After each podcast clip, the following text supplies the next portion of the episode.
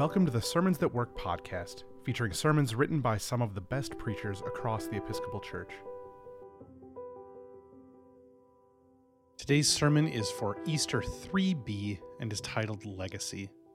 It was written by the Reverend Carlos de la Torre. In the name of the Father, and of the Son, and of the Holy Spirit, Amen. What legacy do you want to leave behind?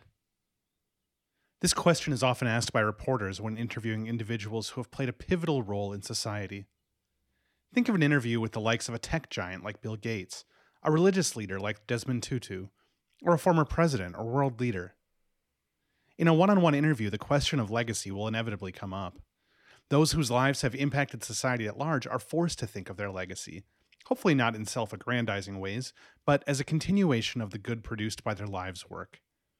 It's a question they have probably pondered many times before, especially as they approach the end of their career, and even more as they approach the end of their lives.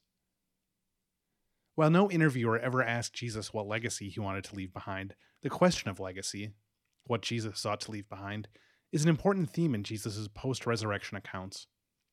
Jesus does not seem concerned with what the masses will have to say about him. Rather, Jesus is concerned with what his disciples will know and believe, and what they will do in his name. In today's gospel, we encounter Jesus with his disciples one last time. This is the last time Jesus will share his peace with the disciples. This is the last time the disciples will be able to see and touch Jesus' body. And this is the last time Jesus and the disciples will share a meal. After this, Jesus will lead his disciples to Bethany, where he will be lifted up and seated at the right hand of the Father. But before their sojourn, Jesus addresses his disciples and presents them with a final testimony.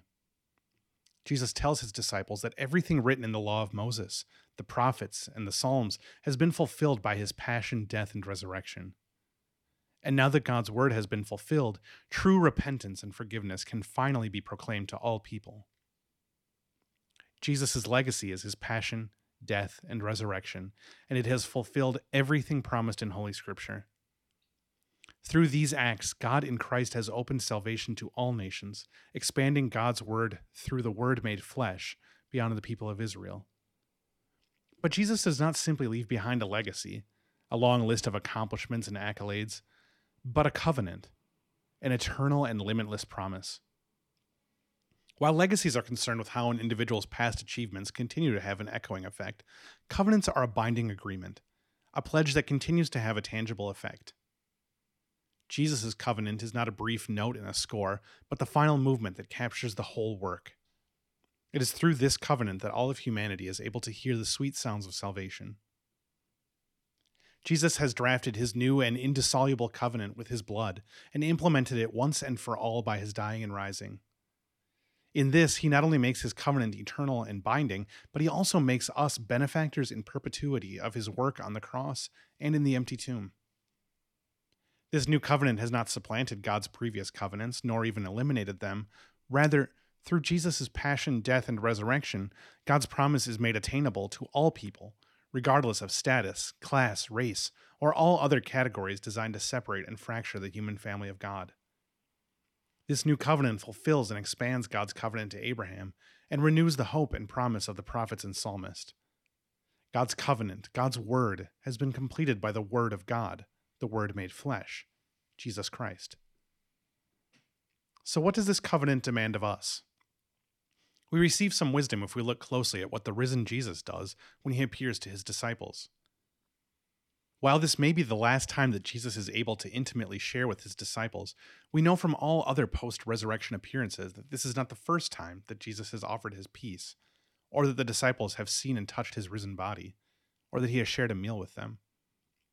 The risen Jesus ingrains into the hearts and minds of his disciples a sacred rite, a holy pattern to encounter him. From the empty tomb to the angelic vision to the encounter at Emmaus to St. Peter's experience, the risen Jesus over and over again opens the minds and hearts of the disciples. He does this not by force or even by displaying the greatness of his resurrection. Remember that the disciples do not recognize the risen Jesus at first glance, but instead opens their minds and hearts by continuing to share all of himself his peace, his body, his flesh. Jesus opens the minds of his disciples not only so that they can understand the scriptures and grasp who Jesus really is, but also so that they may continue to follow in his way of love once he departs this earth. If we want to fulfill our end of Jesus' eternal covenant, we need to partake in that which the risen Jesus did himself offer his peace, make his body known, and share in the sacred meal. The primary way the church is invited to emulate the risen Jesus and join, share, and proclaim Jesus' covenant is in the celebration of the sacred mysteries, the holy sacrifice of the Mass. That which, in the words of Dom Gregory Dix, week by week and month by month on a hundred thousand successive Sundays, faithfully, unfailingly, across all the parishes of Christendom, the people have done. In the primordial act of taking bread and wine, blessing, breaking, and sharing, we participate in Jesus' covenant it is through this act that we encounter over and over again the risen Jesus. It is through this act that we receive his peace, touch and behold his body, and share a meal with him. The good news is that this sacred pattern did not come to an end when Jesus ascended into heaven. Instead, it spread to all nations beginning from Jerusalem. Thanks be to God, who gives us victory through our Lord Jesus Christ. Amen. The Reverend Carlos de la Torre is the rector of St. John's Episcopal Church in Bellefonte, Pennsylvania. Sermons That Work is an offering of the Episcopal Church's Office of Communication. For more free resources, including sermons, Bible studies, bulletin inserts, and more, visit episcopalchurch.org/sermons. We would love it if you'd rate, review, and subscribe to our podcast on your favorite podcasting platform. And while you're at it, share it with a friend.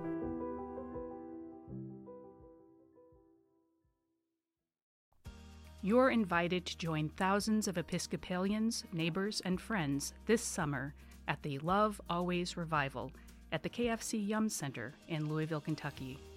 On Saturday, June 22nd, get immersed in inspiring worship and community, deepen your love for God, kick off the 81st General Convention, and extend a warm welcome to folks discovering the Episcopal Church.